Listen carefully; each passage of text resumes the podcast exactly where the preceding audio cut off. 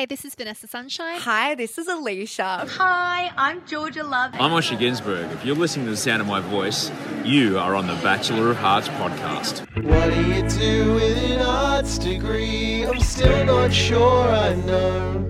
I skipped three years worth of lectures just to binge watch your full shows. There must be some scholarship for accruing worthless knowledge. It's my only talent, honey. That and losing money. Let your excess hex debts rest and then just join us while we start on our bachelor. Bachelor.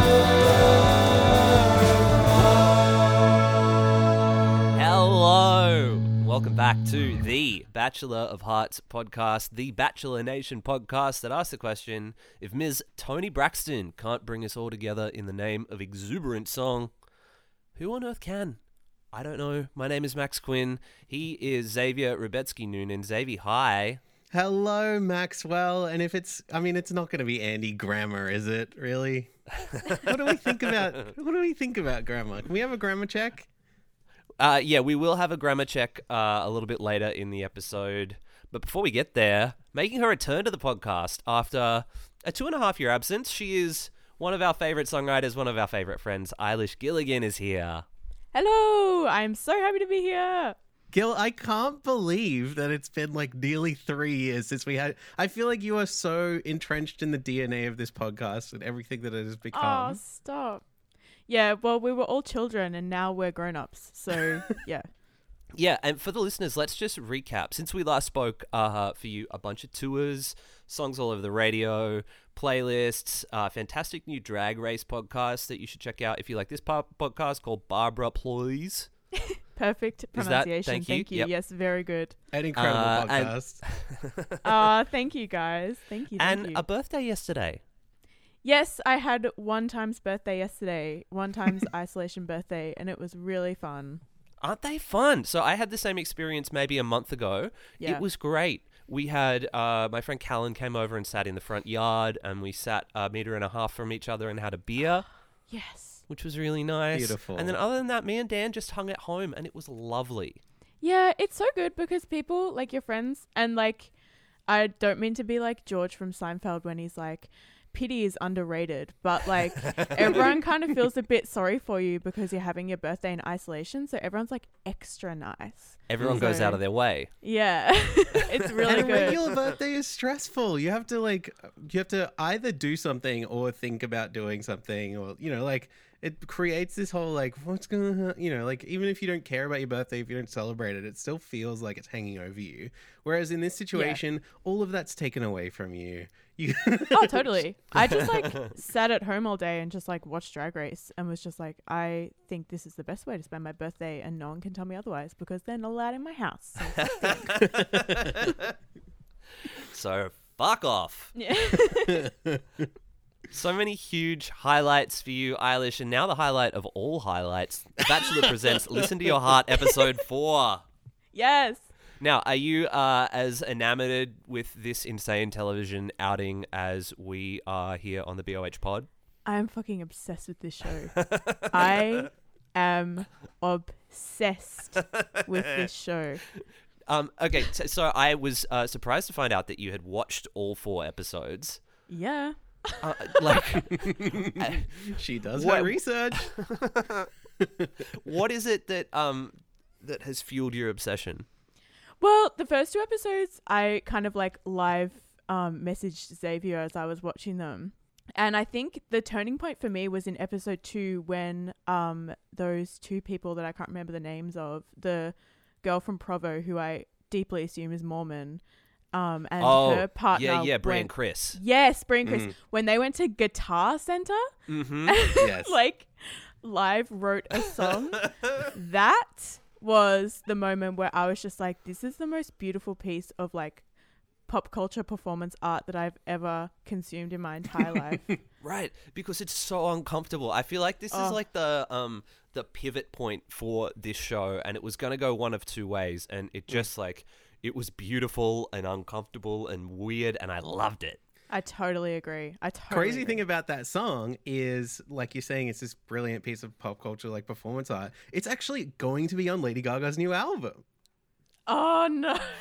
Don't joke about that. yeah, like as far as music on TV goes, this show has been pretty good, I think. Like even to the point where I have been introduced to the music of Maren Morris, and now I'm hooked. I think she's amazing. Yeah, she's the best. Plus, we've also heard people on this show perform their own original music, um, and, and pretty good, pretty good original music sometimes as well. You know, um, we'll get to Sheridan's song later in this episode, We have to, to look at that a little closely. I right? I, look, all I'm saying is that not every song can be hot touched by Michael Todd. Hope only. and so we now arrive at episode four, and I think that we should dive right in because Chris Harrison is here at the mansion. We're expecting him to hand out these date cards, songs to practice, but au contraire, mon frères, your expectations are about to be challenged. And firstly, just I, I want to take a quick moment for this show, which I need to remind you is a Bachelor franchise show, actually trying to switch it up. Well, I mean, okay, but I mean, this is this is some pretty classic, in my opinion, some pretty classic Bachelor shenanigans. In that we are given a switching up, a switch 'em up sort of situation that is really very focused on just one couple. Uh, Yes. there is one exact storyline that they would like to address here uh, and bring out into its most dramatic uh, form, and that is exactly what happens. Yeah, so what happens is that instead of handing out songs to practice, the producers of the show full on intervene in the discourse and they're like, you know what, established couples, you're going to go on dates with other people because we need to find a way to set up this storyline between Brandon and Julia. And so mm. they're like, fuck it.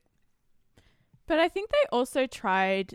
They did like a last ditch attempt to try and break up um, the girl who cries all the time with Shawn Mendes. Oh no, to Yes. put her with Shawn Mendes. Yes. Yeah. So, um, uh, Jamie and Ryan. That's their uh, names. That's right. So there uh, is an attempted reconciliation uh, between that couple later on, and I want to get to their date in in just a minute. Um, but to set the scene for you, to to, to lay out the stakes, Brandon and Julia are sort of like this on again, off again couple in the house. Julia's 27. She loves Brandon 34. He's from Kentucky. He's got the little uh, tuft of spiky hair. Uh, but up until this point, Brandon has been with Savannah, who is a wild at heart yoga teacher. Now, Julia has been stringing along this um, beard with legs called Sheridan for the entire season. Um, and she has been trying to destroy the Brandon Savannah dynamic the entire time. And Zave, it's almost as if Brandon and Savannah's rootsy acoustic cover of "I Want You to Want Me" by Cheap Trick last week wasn't a dynamic destroyer in and of itself. Yeah, I don't know how that didn't uh. You know, the wedding bells were ringing at the end of that song, but apparently not. Yeah.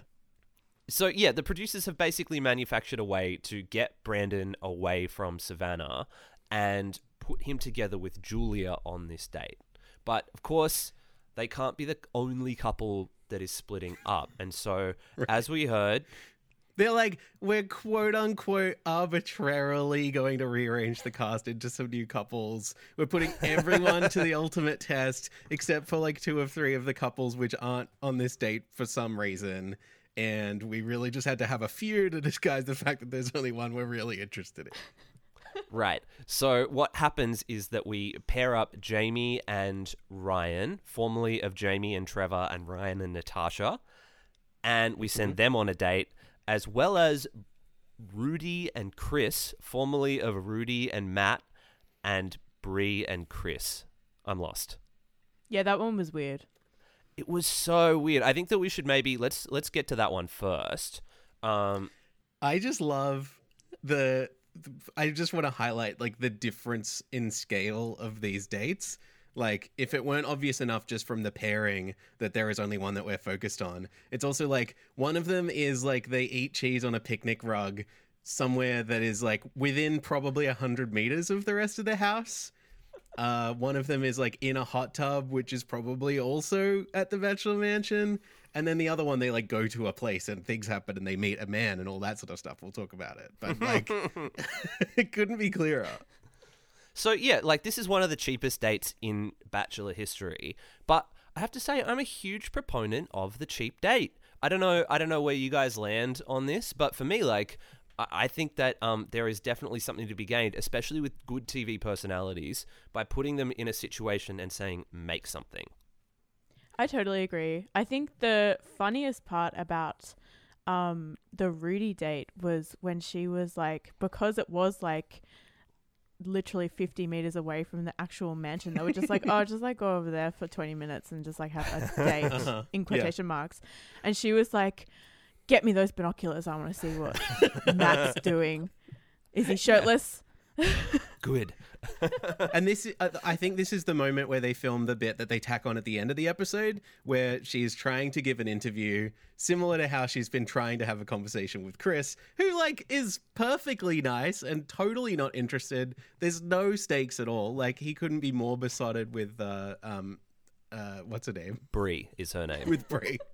But like, you know, there's no danger of the two of them hooking up and she's just kind of like trying to get through it without noticing her hot beard with legs uh who is doing some exercises with his shirt off. It's wonderful. it's really really fun um and you know like it speaks to i think there's something really human about it as well you know like let's uh, if, if we're in the context of this show, let's get a bottle of wine and sit in a park, and maybe I'll bring my acoustic guitar and a fedora and sing you some Jason Mraz covers. It kind of makes me wonder what would have happened if they'd put Julia and Brandon or Brendan or whatever his name is on that date instead of their like fancy date. You know, Mm. right, right. If we send them on uh, a, a date where they actually have the chance to talk about what their relationship might look like, rather than putting them in a situation where they meet a producer and write a song and stuff. Mm. So we establish essentially nothing on this date, and we move on to Jamie and Ryan. So you might remember there was a connection here in episode one. They were the first two to enter the mansion. They went on a date to Capitol Records to cover the John Mayer song Gravity uh, with John Mayer's producer and touring guitarist from 2001. Big deal. But, You're On still this so date- impressed. oh, Michael Chaves. Can you believe it? Uh, yeah, look, despite the lack of gravity on this date, we really see Jamie and Ryan coming back down to earth. Oh my god. well, yeah, I mean, they just like sit there and they talk about their other relationships, and they're like, "I'm so happy that I'm in another relationship, and then I get to be friends with you." And like, okay, great.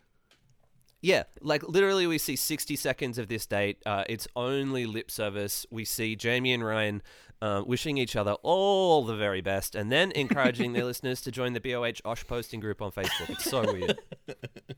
Well, they're not wrong. yeah, it's that a was great group. like that was really unexpected when they said that. I wasn't expecting that at all. Yeah, yeah. Um, and do you know what? About time. yeah, we had to wait four episodes for that. I paid big money for them to say that. So nothing there. This brings us to Brandon and Julia, the electric epicenter of drama for this episode. And they're sent on a date to the Roxy in LA, an iconic venue where they will work with Joel Crouse, who is a singer with some pretty good, if sporadic, credits. Right, he has two credits. Yeah, yeah. Um, Dave, what did you learn about him? Well, yeah. I, so I, they they drop these two names, and they're like, so he opened for Taylor Swift on the Red Tour, and I'm like, holy shit, how have I not heard of this guy? And then they're like, he also did a song with Ed Sheeran, and I'm like, Jesus, this is like one of the great pop names of our generation, or whatever. and I looked at his website, and they were like, yes, he did do those two things, and he'll get to something else sometime soon. What was the song with Ed Sheeran? So it's a song that he released under his own name, um, and Ed Sheeran was a co-writer on it. So it wasn't an Ed song; it was a him song. I see. Um, yeah, it was one of the um, songs that Ed didn't choose that I think that this, this guy then got to cut. Um, I, I, but you did you did miss one, Zave, and um, I would be remiss if I didn't point out that he got his first songwriting cut last year on a track that appeared on a Hootie and the Blowfish release. no way. Whoa. All right. Well, I have underestimated this man. He is truly up there with the Yeah. greats. How did he get the opening slot for the Red Tour? I don't know. What's with I that? mean, like you think about people who have opened for Taylor Swift, at least um, overseas and in this country, uh, Vance Joy, Guy Sebastian, um, they're like established names. The Red Yeah. Tour at that point, Taylor's arguably the biggest artist in the world, and he did it for two months. It's a pretty good get. That's crazy. Yeah. It could have been like a Vance Joy situation where he had a song that Taylor just really liked and was just like, hey, Mm, you want to come mm. with me? Let's go.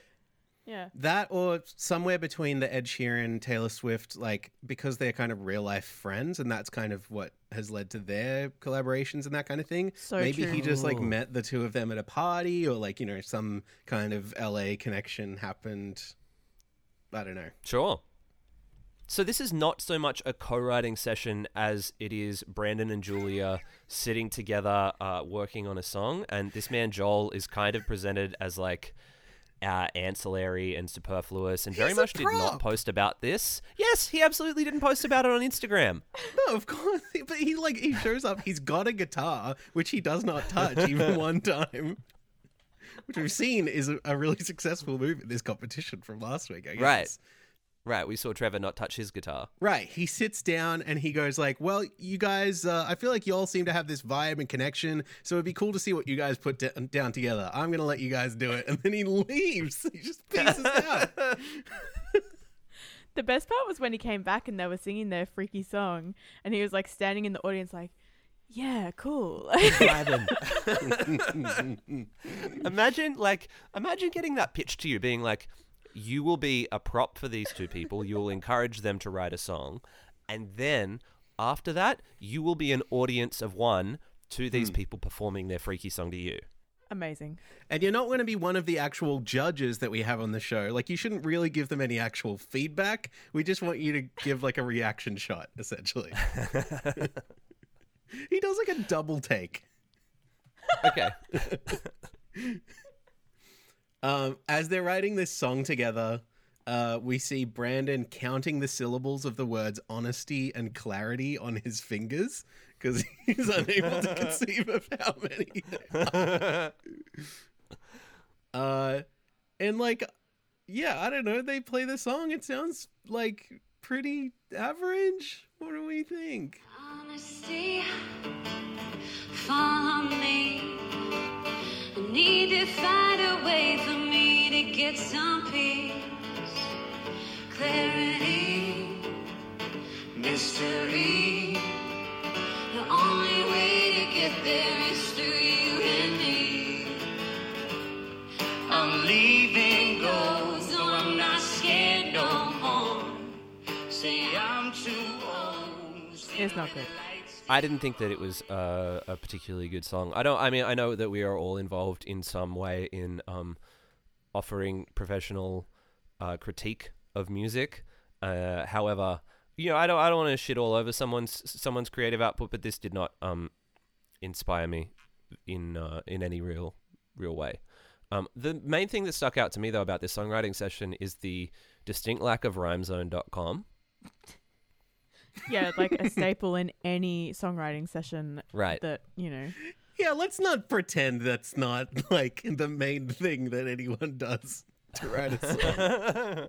Hey, I think I would have had way more more respect for Brandon if he'd gotten his iPhone out and been like, "Okay, I need to search near rhymes for honesty and clarity." Yep That would have been way more songwriter to me if he'd done that. Me too. Yep, absolutely that. Like, I think that um, if you're not writing songs with uh, RhymeZone and Thesaurus.com open as tabs on your computer, what the fuck are you doing? I think it was downright dirty of Joel Crouse to hide that industry secret from them. He's clearly got more experience from than them. So, you know, where is the where's the help? Right. So, uh, meanwhile, we see Sheridan back at the mansion writing an original song about Julia. So, I want to start by saying he has not been asked to do this. Um, he is just listening to his heart uh, and really ramping his way up into having a second original song broadcast onto national TV through the vessel that is this show.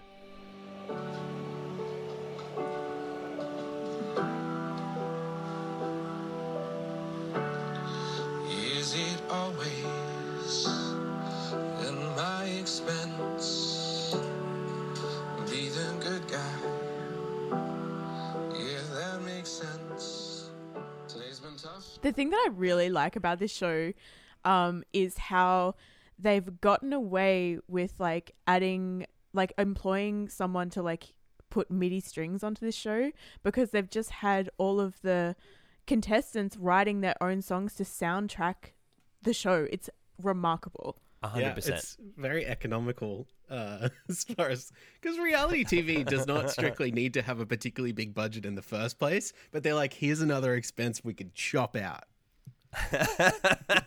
Like, who has the rights to um express yourself or whatever his, at my expense or whatever his song was called? Who has the rights to that song? Does he have the rights? I don't to that song? know. I don't know. Does Chris Harrison have points? I assume he does. it's a huge sync, and like you know, it could lead to really big things for that song as well. It's Yeah, get uh, up so here's- elsewhere. Here's my take on this song. I'm I'm very happy to be wrong about this. I kind of think um, Sheridan has um, chords and melody chops, um, but might post on like Red Pill Reddit. Oh yeah, Mm. hundred percent. I was like, oh, I feel really sorry for Sheridan. He seems like a sweet kind of guy, and he's getting a bit like pushed around here. But as soon as he was like in confessional, I think he said something like, "Oh well, you know, they never go for nice guys like me." I was just like, "Oh, "Okay, Right, see ya." right. Like, yeah, totally. Yeah, he begins this nice guy narrative, which really paints the uh, everything that's about to come from him. I, I don't know exact. I'm not really up on my slang. I don't know exactly what a simp is, but I feel like maybe that's exactly what th- his situation is here.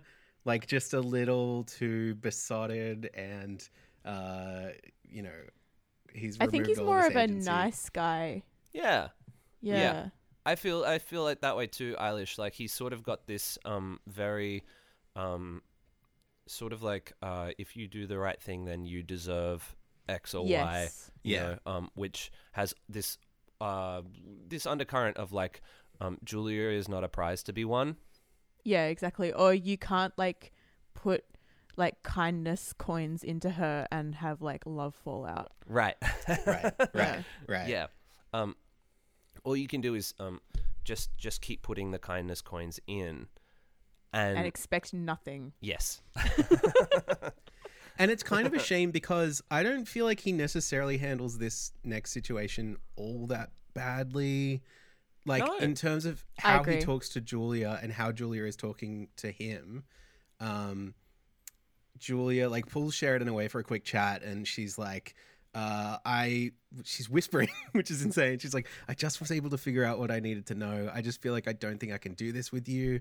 And Sheridan's like, "I, wh- what can't you do?" Like he's, I don't know. He's just trying to get her to kind of say it straight. Uh, and she reacts really badly. She's like, "Why are you being so mean?" And I don't necessarily think he's being all that mean. Yeah, I didn't like when she was like, "Why are you being so mean to me?" And Mm. it was just kind of like, "Well, he's not being mean. He's just Mm. like trying to grapple with some information that he doesn't like hearing." he gets up to leave and then she's like why are you leaving and he's like well Hmm. what what else do you want me to do right now and then she's like why are you laughing? And then he's like i'm well then this is the beginning of the end because he's like i'm laughing so i don't cry. Which is too schlocky for words. That's simpy. yeah. So the thing with Julia is that it sort of feels like it's it's one of two things where um there is 100% logic and rationale for her to be pursuant of the relationship that she wants to be in. And that's fine but it's either that Julia has this solipsism thing where her she thinks that her actions don't have consequences or that the only person who is affected in this in any meaningful way is herself or she sees it and she's ignoring it and she's trying to find a way for her actions not to be her fault Hmm. you know and like i feel Yeah. like um if that feels vivid and relatable to you in your current circumstances you're in the wrong relationship Yeah, I totally agree. Yeah, Yeah. yeah. They play this like tear jerking montage set to the Bones duet that they did together, uh, which you know, and he's like narrating like I put myself out there. I hoped it was enough to win her over, but it wasn't. I think there must be something wrong with me. And like you know, like I will remember him fairly well in terms of just him being one of the more like emotionally open type of guys that was there. Um, Yeah. but he does really kind of leave a bit of a sour taste in your mouth with the like nice guy versus asshole politics um, that he is really furthering during this moment. it's hard because like I would have felt sorry for him. I don't feel sorry for him in this point in time just because of the energy that he's giving off of like, well, I was nice to her and she mm. was a bitch. like it's just mm. like, you know, I just don't I have no capacity for sympathy towards people who are like that, which is unfortunate because I do think he kind of got played a little bit. Right. Yeah. And that's the thing where you can make the argument that Sheridan needed to value himself more throughout this process, but the rhetoric that he's putting forth seems to suggest that he does value himself highly, but he doesn't Right. value her very much, you know? Totally. He didn't learn the right lessons from this experience. Right. So he calls it and he leaves the house. And then I want to just uh, cherry pick another situation of calling it here because what we see next is Brandon calling Savannah sweetheart Oh, about kill me. 19 times in a row. Oh, Jesus Christ. That made me like physically ill. That Yeah. was so bad. Yeah, I like I know that water boils at 100 degrees Celsius, but I did not know that this was what it was going to take to make make my very own blood boil.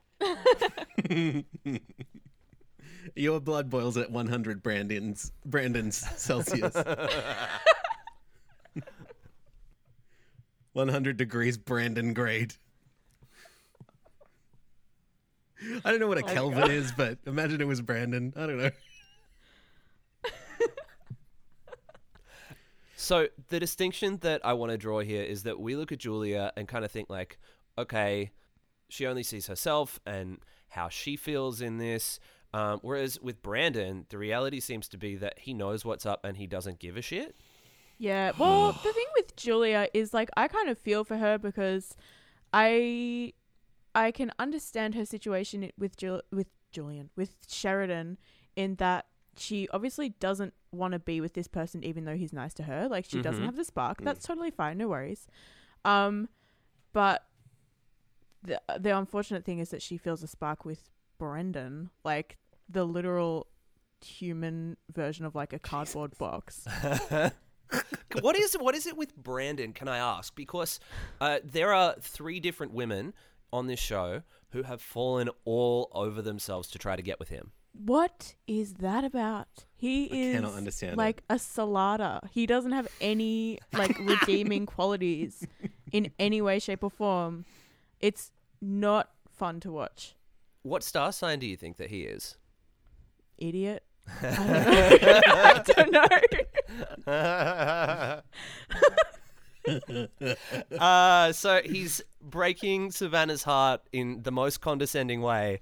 And he's Yeah. like, sweetheart, sweetheart, babe, sweetie. Condescending is an awfully big word. Are you sure you know what that means? And also, he mm. does like this tone policing thing where she's like kind of saying in a pretty rational way, like, hey, I don't want to be a choice, like, blah, blah, blah. And he's like, I can't talk to you when you're angry like this. Like, it's so right, bad. right. And he's like, okay, I feel like you've got a bit of an attitude. You've got like an air about you, and I'm not trying to fight you. Um, I think you and I have Yeah. a lot of work to do on communication. It's like just the work. I want actually, I want to credit um, Helen in the Osh posting group for putting it perfectly. He's got just enough vocabulary to be really bad and dangerous, So which I think is true. Like he has learned how to be this manipulative uh, in in like such an insidious way. scares Right. me to think where he learned that too. Mm. And the way that it manifests in this situation is that he says to Savannah, firstly, you're only 95% in this with me. And I'm like, bro, I'm only 95% of the way through filling out a restraining order on Savannah's behalf. you And know? also, like, they've known each other for like what? Three days? two Like, weeks? Who knows? It's so weird. Like you're only 95 and also the fact that she was like he was putting it back on her. yeah. And it's like, dude, you just got off a date with another girl and you're telling her that you're like not yeah. Yeah, uh, he says that she has somewhat of an attitude, and I'm like, bro, do you know who else had somewhat of an attitude? Fucking Mother Teresa. I'm on a roll, you know? And then Brandon blames Savannah for their issues with communication, saying that he is the one who has had grace and patience while waiting for Savannah to open up. and it's like, bro, do you know who actually had grace and patience waiting for the Savannah to open up? Moses. Or some shit. Do you know? I don't remember the Bible very well. Moses was the um the uh dead the sea. Red The Sea? sea. The Red sea. sea. I don't know. Dead sea. Whatever. So Savannah is pretty great in this situation, all things considered. She says, I want to feel chosen, but I don't. And there's no clearer articulation of emotional intelligence that's been had on this show so far. Totally. And then she says, I don't need you to be confused. I'm done. I'm not going to be a choice, Brandon. I deserve so much more. Pretty good. Go off. Yeah. Um, so uh, Brandon then chases after Savannah, saying that he wants to work things out before asking her if they could, quote, talk like adults. Stop it! I hate you. Get Oh. out. It might as well be the name of the fucking country album that he releases after this show is finished. Totally. Oh my god. Yeah. The like I victim blaming like garbage record. Oh, it's so bad. Like, and, Fuck this guy, man. Yeah, fuck him. He's Savannah has had it up to here. She puts Brandon in his place, and he leaves. She leaves Brandon to end up with Julia. And the last thing that we have to address before we get to these performances is sort of this waterfall situation from all of this Brandon and Julia stuff, because it then has a pronounced effect on all the other people in the mansion. So two competitors leave, a new duo forms, and that leaves last week's standout performers Ryan and Natasha with a lot of questions. So they're sitting in the mansion talking to Brandon about memorizing lyrics, and Julia Oh, approaches, sits down. Can I also say that his disdain for this song is really, really offensive. Him being like, it actually, like, I'm probably looking way too deep into it, but to me, his disdain for a song like this by Pat Benatar, like, speaks to me as, like, oh, that's like girly pop music. Like, I don't. I don't For consume sure. that. I don't. I don't know what that is. I've I heard this song in a hair salon, maybe. like that Yeah. shut me off so much when he said that. Yeah, um, the song is "We Belong" by Pat Benatar that he's trying to learn and remember the lyrics to. It's a beautiful pop song. It's great. I think you are mispronouncing her surname. What is it? I don't want to pull you up on this, but I think it's Pat Bean Eater. oh my god. It's Pat Bean Eater because it's the musical fruit. You I got trialed me. that joke out on Twitter, and uh, four people said I should make it on the podcast. So thank you to everyone who follows BOH Pod. this one's for you. The fifth vote was from me. So what happens here is that Julia sits down with Brandon, Ryan, and Natasha, and Natasha says, "Julia, maybe you should put some earmuffs in." Julia then puts her digits inside her ear holes. She goes one finger in each ear. And, and it's not like I think you should leave the room. Like Natasha is so on her shit in terms of being the world's best fucking reality TV character. She knows exactly what she is doing. She She's I knows- love her so this much. is She's the like best. a masterclass in like reality TV, like shooting somebody else in the foot so that you can pull ahead of them. It is incredible. We all know that blocking your ears with one finger mean you means you definitely 100% can't hear what somebody's saying, right? But honestly, I appreciate her because, like, at least she did it with Julia in the room. Right. Like, at least she Right. can't, like, when when the confrontation happens later on, at least, like, she can be like, hey, when you were here and we were talking, this is what happened. Yeah. Right. Not like, right. hey, I spoke to so and so um in the bathroom and um he said this. Like, it's it was clearly an event that happened. Right. She was like, "Hey, we camera crew, come it check this out. I got a move I want to pull. You're gonna love it, and we're gonna bring it Totally. back up again later at the perfect moment." It's so good. I have so fuck so much respect for Natasha as a human being who knows that she is on this show.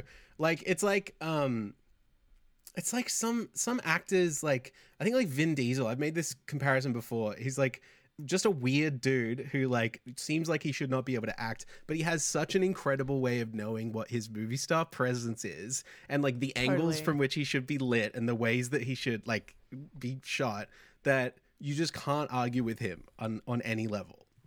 And also, she, I saw her, I went on her Instagram and she wants to be famous so bad. Yeah. So bad. and And I she I think she respect was in it. pageants when she was a kid or something, I respect or maybe the as a as a teen.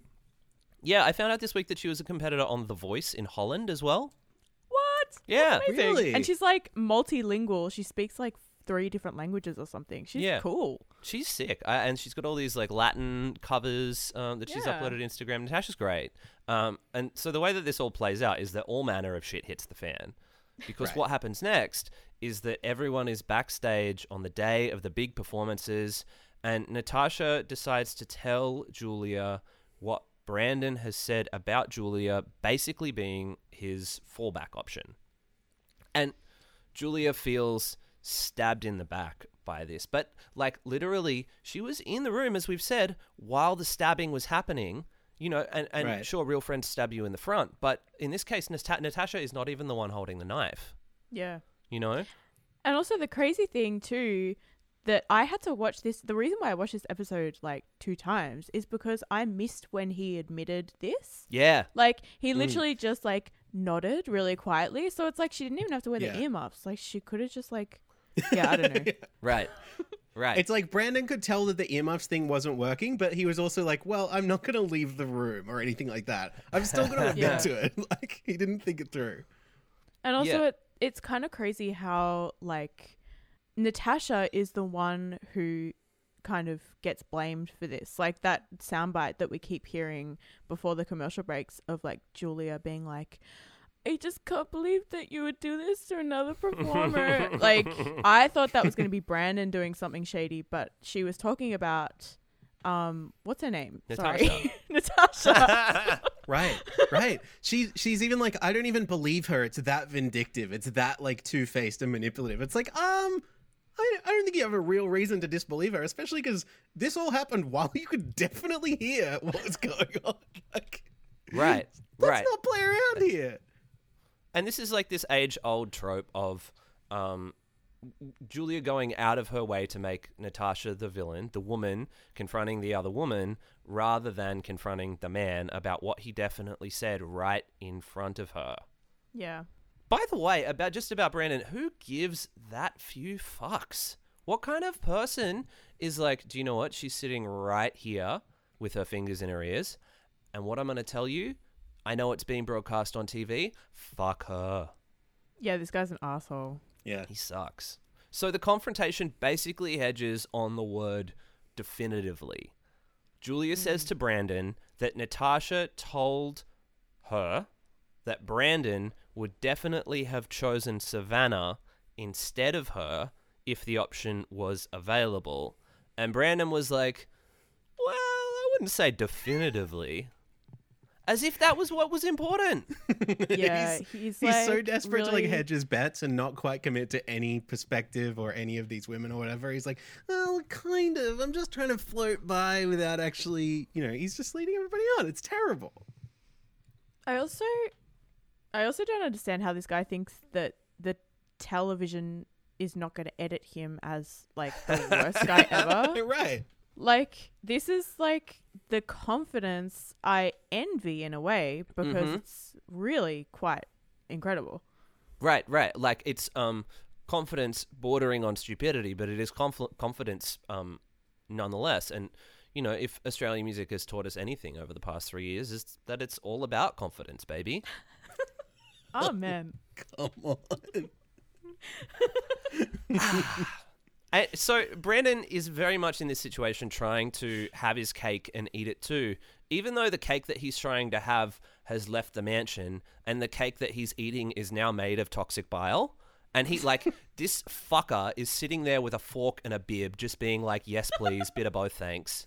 And then totally gaslighting Julia when she says that she feels uncomfortable. He literally holds her face like a hypnotist and says, Everything went great today. Everything went great today. Hmm. Who is this man? This It's guy's chilling. unbelievable.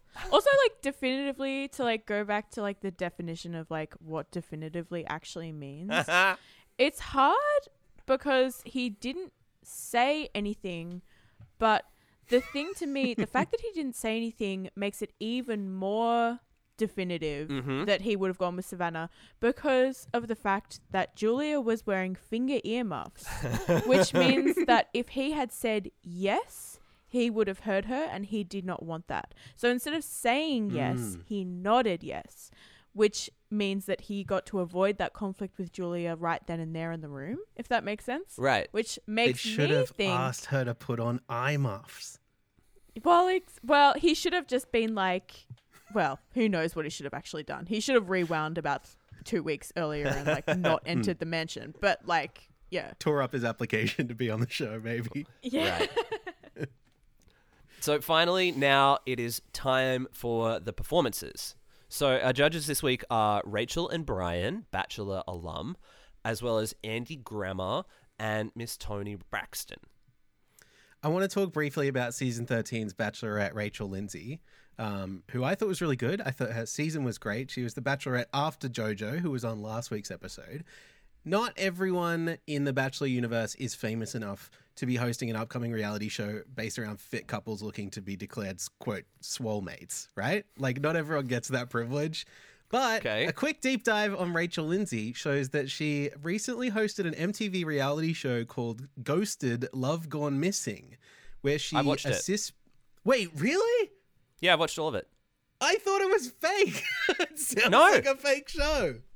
No, I've watched all of it. It's um, uh, Rachel Lindsay and Travis something or other. And the vibe is that they go and find people who have been ghosted, and then they make them have a confrontation in a room that is completely white, and then they have to decide if they want to make up or ghost. That my sounds God. awful. it is. It is absolutely awful. And like the um, it the the best one is this episode that it boils down to um, the one woman ditched the other woman because she voted for Trump. Fuck yeah. Go off. That's It was awesome. the best. Totally. Yeah. Yeah. Uh. a- a- anyway, it's um, it's a terrible show. Wait, tell you me should they don't definitely watch reconcile their differences. No, they reconcile their differences. They absolutely oh, do. that sucks. Damn it. Wait, that's bad. It's not great. Bummer. Um, Andy Grammer. What do we know about him? he doesn't look like what I thought he looked like. Me neither. no. Yeah, I don't think I That's knew what it. he would look like, but it wasn't that. That's all I know about Andy Grammer. Is I had a feeling he looked like something else. I don't know any of his music. I don't know the guy. Is he maybe in like an iPod commercial or something? Is he like one of those types of guys? Possibly. I can't remember. I when feel like did he, he, was in start existing? like I reckon he was a 2010 Yeah. between 2009 and 2012 like indie guy. That's the vibe that I get from Right. him. Okay. Yeah, I think so. And he had a couple of songs that were kind of like um, keyboard pop rap stuff, and it was in a lot of. Um, it was very playlistable at the start of the decade. Mm. Yeah. And so the other judge for this episode is Miss Toni Braxton, which is a huge get for this show. Queen. She is such Totally. a queen. She's so good for it as well. Like she's so Yeah. in tune with what they're looking for on the show, and she brings so much energy to this judge role. I think it's awesome. And she was Yeah. really invested too. Like she was really there, which is cool. You don't often see that with like these celebrity guest judges when they're really invested in their role as a judge. Hundred percent, and especially when they're rolling them in week after week, and it's not like you get to know the characters for weeks on end. It's more like, okay, cool, we're going to do another performance, and here's six people you've never met. And also Mm. kudos to her because kudos to all of the guest judges because this the concept of this show is so confusing. Oh, it's insane. Of like what they're actually judging Yep. is so bewildering. I don't think I would have been able to get. I didn't get it until like the third episode. I was like, For wait, real. what? For the whole I would time. love to have been briefed the same way that, like, I don't know, somebody like Kesha was or whatever. Like, Yeah, for them to explain it to us as well as they probably had to do for them. Uh, like, I just, I don't think that the show even knew at this point, right? oh no, they did Yeah. not know. they had no idea. They were like, There's we'll no where this performances goes. in the first Yeah. two episodes. Like, why? why not? There's like rose cere- ceremonies in the first two episodes. I was like, is that going to keep happening? And then they're like, Yeah. nah, Hmm. performances now. Ugh. So weird. So we kick off with Rudy and Matt performing Chris Stapleton's beautiful song Tennessee Whiskey. I love this song, by the way. Yeah, it's so good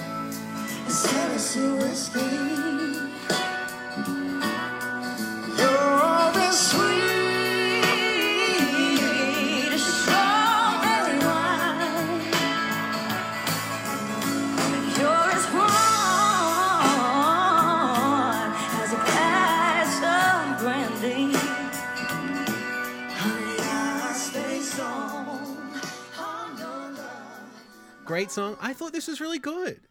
Yeah, yeah. I think that the good thing about this song is that it allows good singers to kind of take it over and take on a life of their own within it. It's like um I Shall Be Released or Knocking on Heaven's Door, like beautiful, soulful kind of pop songs that allow great singers to shine and also I think critically gives like medium singers somewhere comfortable to kind of hide as well.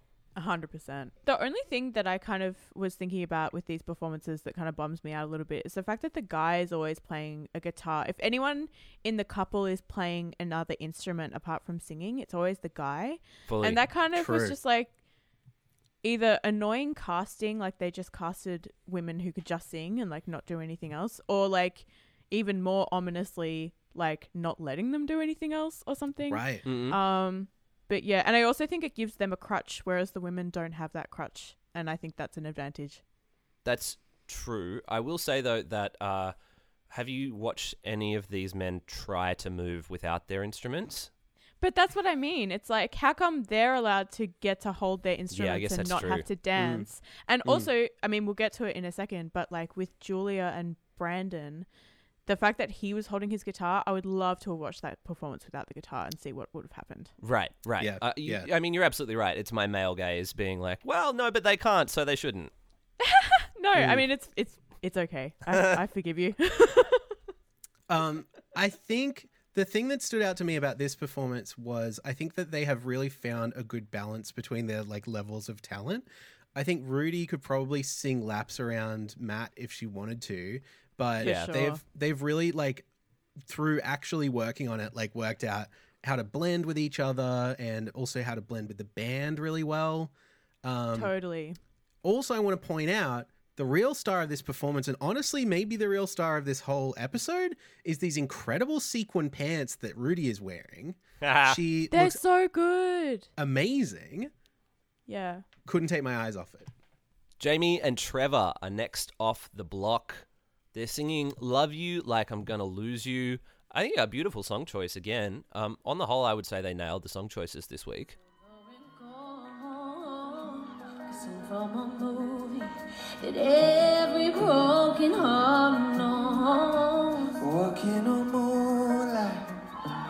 you pull me close. Split second, you disappeared. I was all alone. Woke up in tears with you by my side, breath of relief, and I realized no one I promised tomorrow. So I'm gonna love you. So finally, some harmonies from Trevor. Zave, I didn't think that uh, we thought that he was capable of this up until this point, but uh, he can do them. Um, yeah, I think like we we kind of don't hear that much of this performance because the narrative is like interrupting them. Like a lot of people are just kind of saying you can tell how nervous they are. Um, I do think the tempo is a little bit off. Maybe the keys a little bit off. Um, I think the band is like trying to accommodate for it, and it just all kind of feels a little clunky. Um, and I think the thing, my major takeaway from this is um, Trevor is most experienced as like a solo singer songwriter. Um, So he's not really used to like collaborating or following a band or any of those types of things. And obviously, Jamie is like trying her best, but she's not really used to performing at all. Um, so you know, this is the one that the the judges critique the most harshly, I think, and and it's kind of you can see where it's coming from for sure.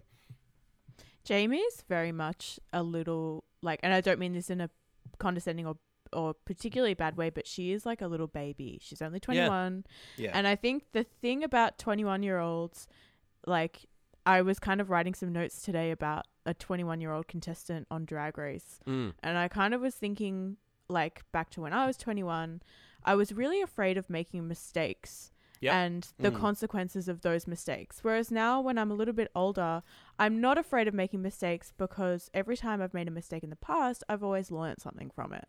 And I mm. think that the fact that Jamie is so worked up after this performance, like sh- before and after this performance, mm. she's mm. just like so highly strung. It really says to me how much growing she has to do as a person and as a performer if she wants to continue pursuing this because without being like nasty like she's gonna have to grow up a little bit because you can't be crying like that before and after every performance And what we see is raw talent, I, I think, to begin with, because she is Right. a good singer. We know she went to Berklee and studied there. Um, uh, I think the thing might also be that there's some like self-esteem stuff going on. You know, For we sure. hear the judge's critique, and she's blaming herself a lot. She's panicking. She's crying. I really felt for her. Yeah. Me too, because you everyone remembers what it's like to be that age and potentially have been like a pretty gifted child and you've kind of graduated university and you might have done really well and then all of a sudden you're in the real world and there's a lot of gifted people around mm-hmm. Right. and you're receiving critiques for the first time in your life and you're like you don't know what to do with them and it's like feels like the end of the world because someone's telling you that you have not done the best job I will say this just in terms of like a reality show narrative and and who the audience is, which is like some people who are musically inclined or whatever, but also largely people who aren't. I think the the digestibility that's got to be a word, right? The the like the Sure. purity of this narrative, the like simplicity of it will carry them through. I think like they they would not be focusing this much on it if they were just about to boot her out. I think it will be like sure. she will be battling with these internal demons until the last episode. That is my guess. Totally Chris and Brie are getting married. They are given the Taylor Swift Yeah. song "Lover" to sing. Speaking of definitely making it to the last episode. oh i hope they do Yeah, me too.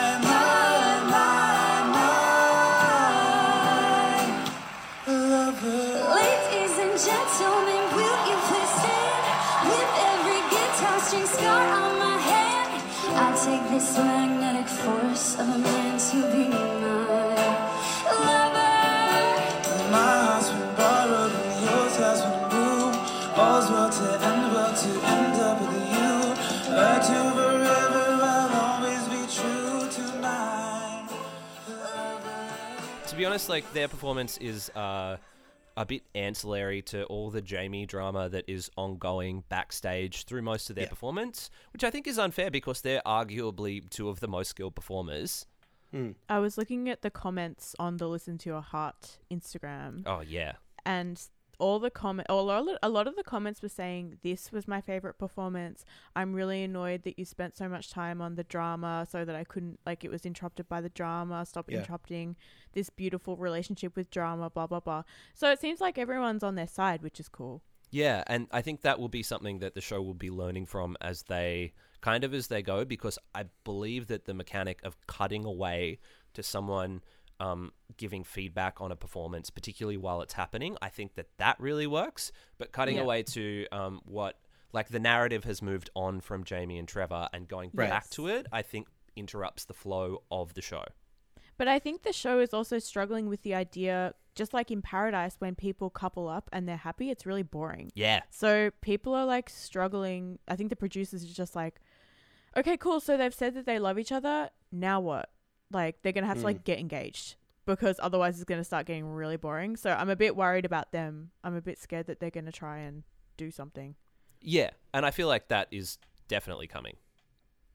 I want to talk about a couple of things with this performance. Um, firstly, not only is this editing thing like really doing them dirty, but I also think the arrangement is a little bit messy. There's like an upright bass which has got the treble really cranked up, and it's like just like really makes like garbage. It makes me unhappy. Um, I also think there's a little bit of an imbalance here, and it's an interesting one. I think you can read into a few things about their relationship here. This song is a really great showcase for Brie, and I think Chris it's really interesting to see this because this this is what his personality seems to be at least from what we're seeing is like he is playing the supporting role you know he he's taking harmonies he's like showcasing Bree's lead and then Bree is like we're hearing her belt for the first time in this song which is like fucking killer. She has a great belt. Um and then also the my maybe my favorite piece of musical like a musical choice uh, that has happened throughout this whole series is that she kind of ad libs one of Shawn Mendes's parts from his remix that he released in, uh, to to Lover, which is like not the original album version or whatever, but it's like this big shout out to like Swift fans and stuff. But it's just like cool. Like that genuinely shows more like passion for music and like expertise and uh, entertaining sort of showmanship or whatever than so many of these other performances, which just feel like they're kind of trying too hard.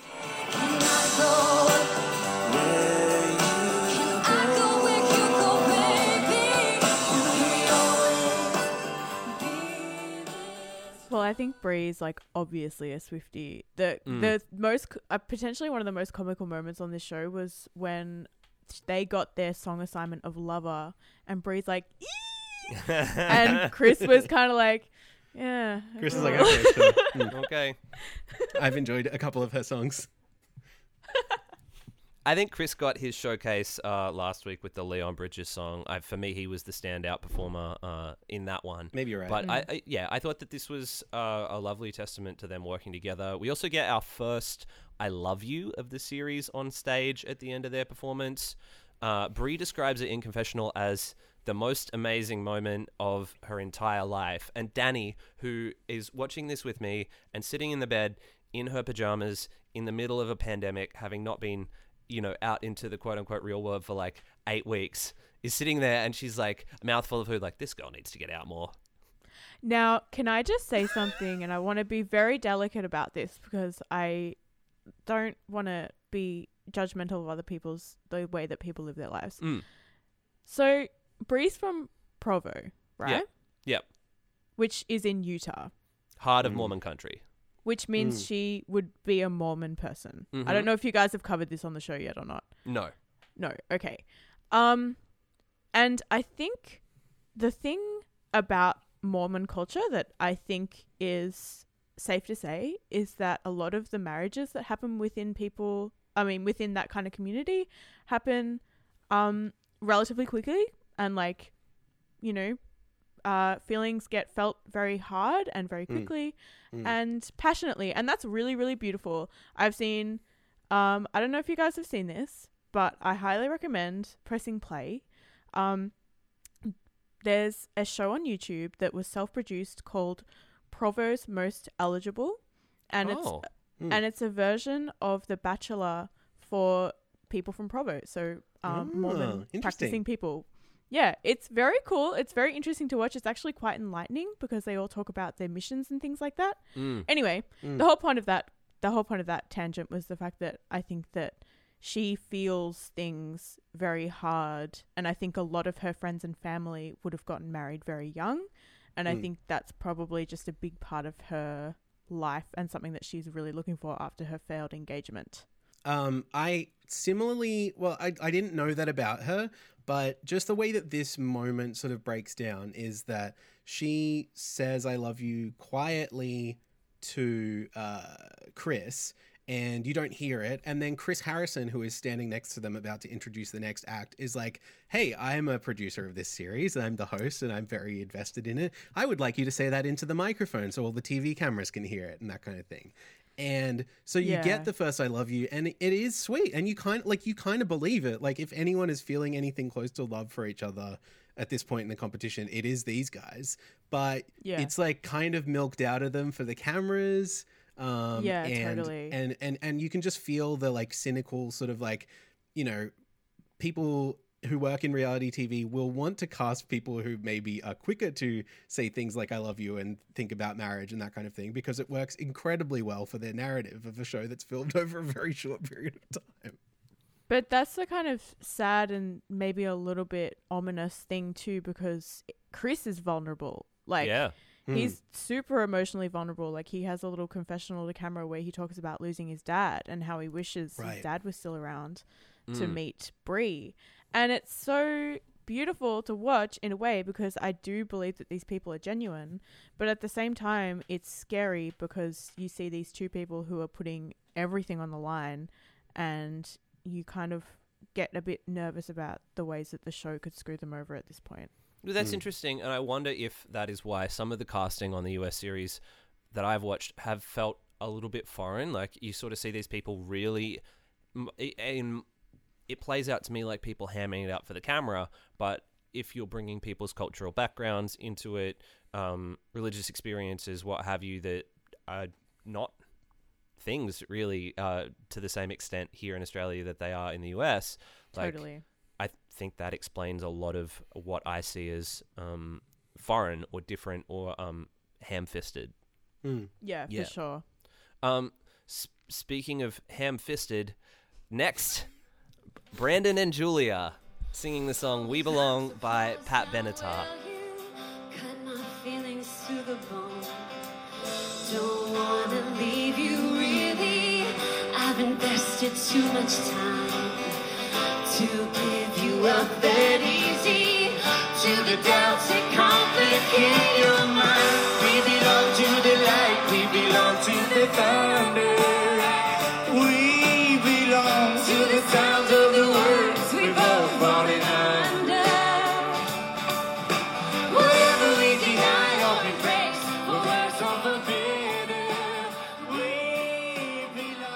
Belong. Eilish, you said it was a curveball. Yeah, I just thought that um this song choice, the other song choices were pretty modern, like um Mm. easily transferable into duet mode. Mm. Um this one a little bit less so and I think that it is just a I just thought it was a real strange choice. It kind of felt like it was coming out of nowhere. Mm. The same thing with their Cheap Trick song last week, though. Like everyone else got a real modern song, Mm. and True. then Brandon got the um the song from the '80s. And I wonder if um he has a, a predilection for like he was like nominate a time period, and he was like, oh, all the best songs are from the 1980s. I, I don't know how this works. I mean, true, but also he didn't even know this song. That's true. so- yeah, he was not Yeah. into it. it. And it's like I don't know. I guess the the arrangement is being handed to them as well, but it's like another totally piss weak like AM radio country pop like arrangement of this Yeah. originally like quite cool like synth based song. I think Very Pat powerful is like too. Yeah. massively underrated. Um, and then this one felt like you know, bit of. It sounded like what happens if you eat too many beans. Okay. Uh, okay.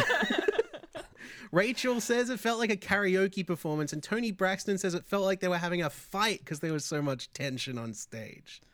the vibe Oh. of being told like your performance felt like a karaoke performance is like heart wrenching. That would That's be rough. such a hard thing to hear. yep. Especially like if you stand out from the other five people doing cover versions as the most karaoke like one, like that is harsh because that's all For that they're sure. doing, really. This is um expert level SingStar. Let's be real. You know, I got SingStar in um Hoobastank's The Reason when I was a kid. Yeah, That's a powerful song. I know. I reckon I I- could still get SingStar if I tried it today. Not to brag, but I once won a T-shirt from being good at SingStar. Did you was- really? Whoa! Yep, it was a Gran Turismo 4 T-shirt. Um, I don't know. I don't know why that happened. It let's was let's the Gra- dive further down this rabbit hole. I'll talk about this as long as I want. Uh, it was at the grand opening of the JB Hi-Fi outlet in Leichhardt. Uh, And Okay. they Oh had my set up a, a brand new, I want to say PlayStation 2. Uh, and I thought, well, you know, I could try my hand at this. Uh, and see why not. Don't remember what song I sang, but uh, yeah, I wore that shirt with pride until it. Uh, How until it could you faded not out remember completely. what song? I don't know. I mean, I played a lot of SingStar in my day. You know, I've won a lot of prizes. Uh, I don't want to brag, but uh, you know, Far Wow. out. I'm so impressed with that. Um, it's my greatest accomplishment to date. my only relatable experience is that in the year 2006, um, the CD store that I worked at had organized for the band The Butterfly Effect to come in to Oh Ballina my god. for. I did their PR not long ago. Oh, did you? There you go. yeah. Um, the um, so it was for their Imago album, and they were judging an air guitar competition. And so all of these people showed up to meet the butterfly effect, and then the air guitar portion of the day started, and nobody did it. Oh. So I had to do it. Oh no. Oh, Max. Does that mean As you the won? loyal employee, yeah, of course, I, I guess so. Um, and the prize was like, here's Oh. a System of a Down CD, and I was like, I'll return it to the shelf Oh my god. because I already owned it, obviously. Yeah, of course. you know what's crazy is that when you did that air guitar competition, it actually caused a Mm. tornado on the other side of the country. Oh, did it? Uh huh. Did it? Yeah, it Why, did. what would you describe that as, Dave? Oh, like a moth effect or something. Okay, fair enough. Yeah, Oh. real um yeah. Look, uh I already own Toxicity by System of a Down and we're going to flash forward to some more toxicity here because oh boy, Julia blaming Brandon for abandoning her on stage. We are watching this woman. Abandoning. We're watching her like just punch out every which way but inward uh, for uh, like for the duration of these four episodes.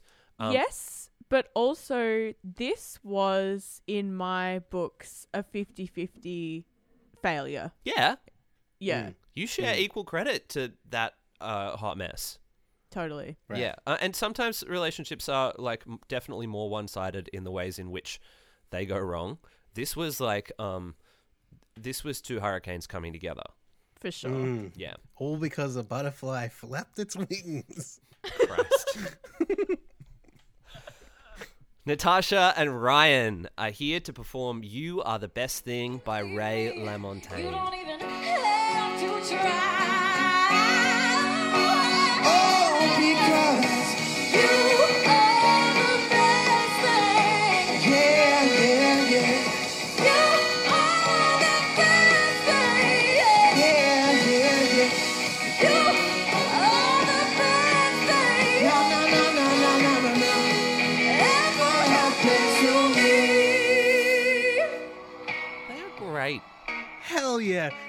Surprise to me that they have saved this guys till last again because they really know how to bring it. Like, anything could have happened prior to this, and the producers are just like, look, we've got a headliner up our sleeves. Like, this thing's going to be fine.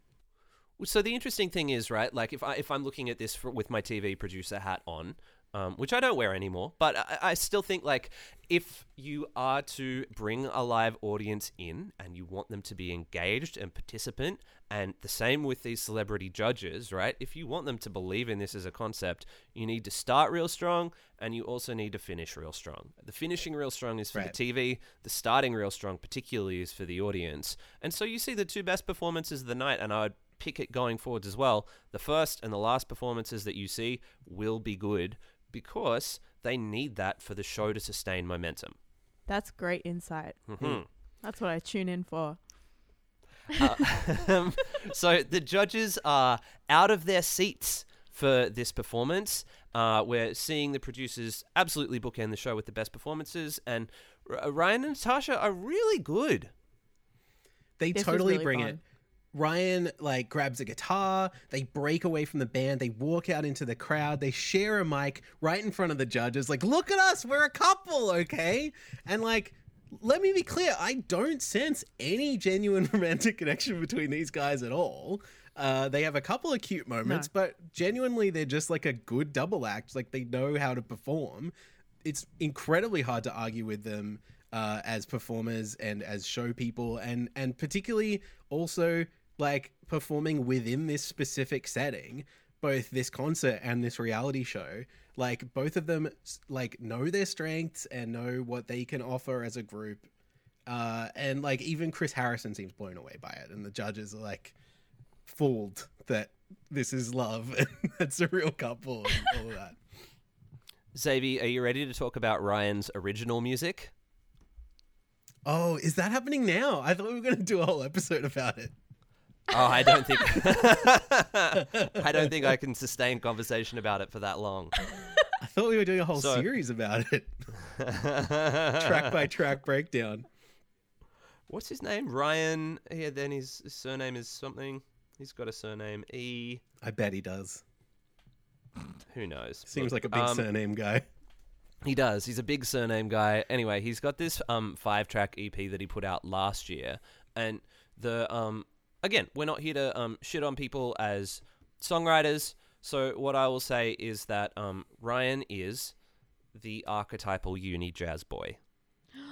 No. Eilish, um, can you spell out for me what that represents to you? Now that I've just I've just given you those three words. Well, it depends.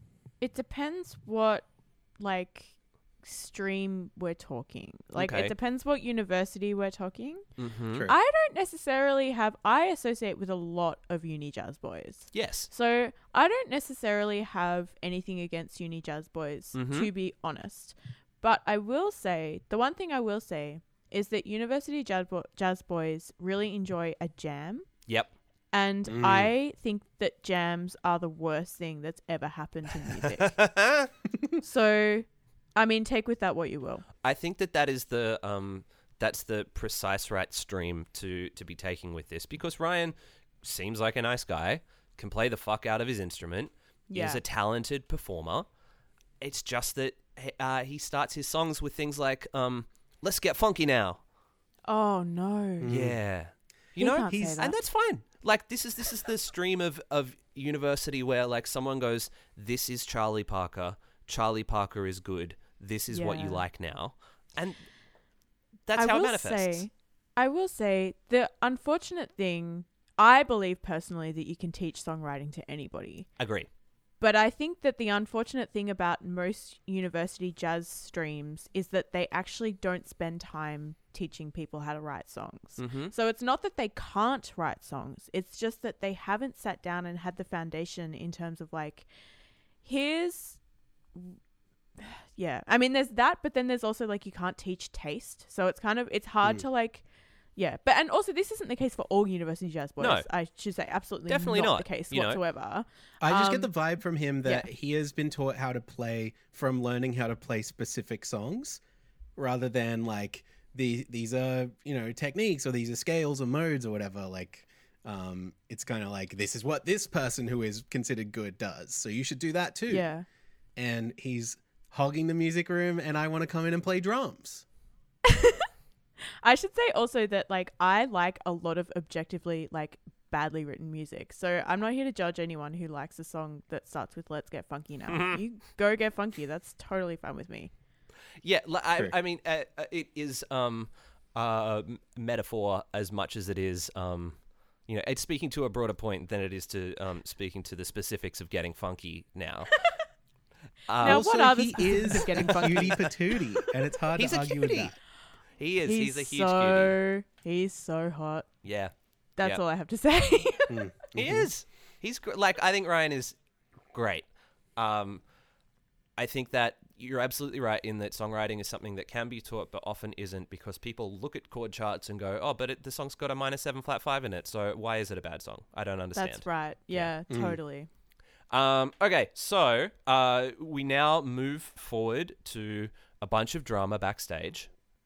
Yeah, there's this little confrontation between Julia and Natasha in front of the rest of the cast, which is just really well placed, I think. Um, both parties are completely convinced of each other's cluelessness. It's all kind of escalated to this point. There's also a choice little soundbite from Brandon who says that this has been, quote, the most traumatic 72 hours since combat. Oh my god. I can't believe this guy. I love it though because like oh I don't know if I could keep this part in the podcast but like he has talked about how he fought in Iraq and Afghanistan and he found that traumatic he has also found this situation where he has been the aggressor uh to be completely traumatic in the same way it's just interesting it's just interesting choices yeah. Yeah. So it's not good. the way that it manifests is that Julia calls Natasha dirty and slimy and vindictive, and Julia's fighting style is particularly fucked. I think like uh, it's it's weird to watch it play out uh, in a fight with. Um, both Brandon and another woman in Natasha. Her strategy is basically run the other person over, where she gets given an inch and she just like takes it and runs a mile, and there is no conversation, and it is like this one-sided badgering attempt at domination. I don't know. It's it's such a strange um, way to fight, and I wonder what um, I wonder how learned that behavior is. I also think that what I said about Jamie potentially when like how young she is and how much she has to learn, I think you can also see that with Julia versus um Natasha here because Yeah. Natasha's like what 34 or Yeah. something like that. She's just a lot more like cool, calm and collected even in the face of this ridiculous drama essentially. Right, and what's amazing about that is that Julia is just going and going and going and going, and like, um, on the other side of things, Natasha's got the like Muhammad Ali, George Foreman strategy of just like absorbing all the punches, and then she just Totally. delivers this one knockout where she says, "Julia, it's not about you." And I'm not sure if one person on this planet has needed to hear a single sentence more in their entire lives. Yeah, I kind of thought she could have potentially said something a little bit different than that Mm. that would have potentially caught Julia off guard a little bit more because I think that that just bounced off Julia. Like it just was like, you're like, I don't believe anything that she says to me because she's slimy and she's this and she's that. I wonder if she could have said something more like, hey, why are you angry at me? You should be angry at this idiot. yeah. You know? You, Yeah, you, you would like to see that being brought up at some point Yeah. because I don't think she has gotten a chance to learn that from this experience. Uh, yeah, I guess the thing with verbal combat is that for something to be considered a, a knockout blow, the other person needs to be receptive to it and listening to it rather than dismissive of it. Well, not necessarily. If you're in a group of like if you're having this verbal combat in the in a room with a group of people, Mm. um I mean, obviously the reaction of those people in the room with you is going to determine what uh who kind of won that argument. Right, because there's a peanut gallery. Exactly. And also she just like got up and walked away after that. So I would say then that like Natasha won quote unquote that argument because Julia Ding, just ding. kind of walked away. Mm. Yeah. So now it is uh, rose ceremony time. We talked about um, having cake and eating it too before. Now I'd like to offer you some just desserts. It is Brandon and Julia who are sent home, with Julia blaming Natasha and Brandon all the way out the door. We get this Mm. like great confessional from her where she's like, I told Brandon to check in with me and he didn't. And then she says, Truth be told, he treated it like a solo performance. I wish I could go back and choose Sheridan. And do you know who wishes that you could go back and choose Sheridan? Not Sheridan. Yeah, that was rough because Mhm. like she didn't like Sheridan in that way. Right. Right. She was not interested in And him. it- She's just like trying to Yeah. rewrite her own narrative and her own feelings about it. And that's what sucks because it's just like you don't wish that you chose Sheridan. You wish that you had found someone that you actually had a connection with and you should have said that instead. Right. Yeah. 100%. Who treated you um, in the way that Sheridan was trying to make you feel, even though you didn't feel anything. Exactly. Yeah. And it's like when you look at the cast of this show from the beginning, there are like 20 people tops. So it's not unreasonable to think that maybe she just wasn't right for any of them. And instead of kind of What? getting caught between a couple of them, uh, maybe she should have. Because Chris Harrison gave her a really golden opportunity earlier in the show to be like, if you're not in a proper couple, if you're not really set on someone and you really know that it's going to work, like this is your guilt free chance to like self eliminate. And she didn't take that chance and made things worse for herself. I, I don't want to blame her for what happened, but like, it, there would be absolutely no faulting her for just kind of going like, "Hey, look, this is not my bag." Like, you know, But, like, as if these people aren't vapid enough to self Like, the only person who self eliminated was Gabe, and the rest of them are here to pursue fame, first and They're there, foremost. yeah. They're there to get famous. Right. They're there to be famous singers. They're fam- they're there to go on tour. They're not there to It's find true. love. And I think that's why I love this show so much. uh, well, next week the final four couples hit the road. They're going to be playing in Vegas uh, for some reason, like to an audience who haven't seen the previous episodes. So I don't know what their investment is. it's Uh, great. I can't wait. Totally, sure. And when you're in Vegas and you're a couple who've been dating for three weeks or so, you've Oh my God. probably better off to get married, right? Or at least Oh my god. this is. So we see this little tease of like a wedding chapel, and they're gonna visit the chapel, and like maybe they're gonna play music for a couple that's getting married. Maybe they're like witnesses at a wedding, like in uh, uh, Melvin and Howard. Uh, or maybe they're just gonna get married. You know, maybe they just get married. the amount of like conversations and confrontations that hap- that occur drunkenly on this show in general, but on this particular series too, is concerning to me in terms of going to Vegas and being in the vicinity of a wedding chapel. That's Mm. scary. it's true. It's not like there's a duty of care here that everyone is really ignoring. Wow. Do you think that uh, the words duty of care are written into any contracts on this show? No, sir. No, thank you. Maybe I don't duty of anyone wants it. carelessness, like if you count that. hey, uh, we're uh, an hour and 20 into the record, and Xavier, you just found the episode title. I'm glad. All right. Hey, uh, that is going to just about do it for another episode of the Bachelor of Hearts podcast. Eilish, thank you so much for joining us.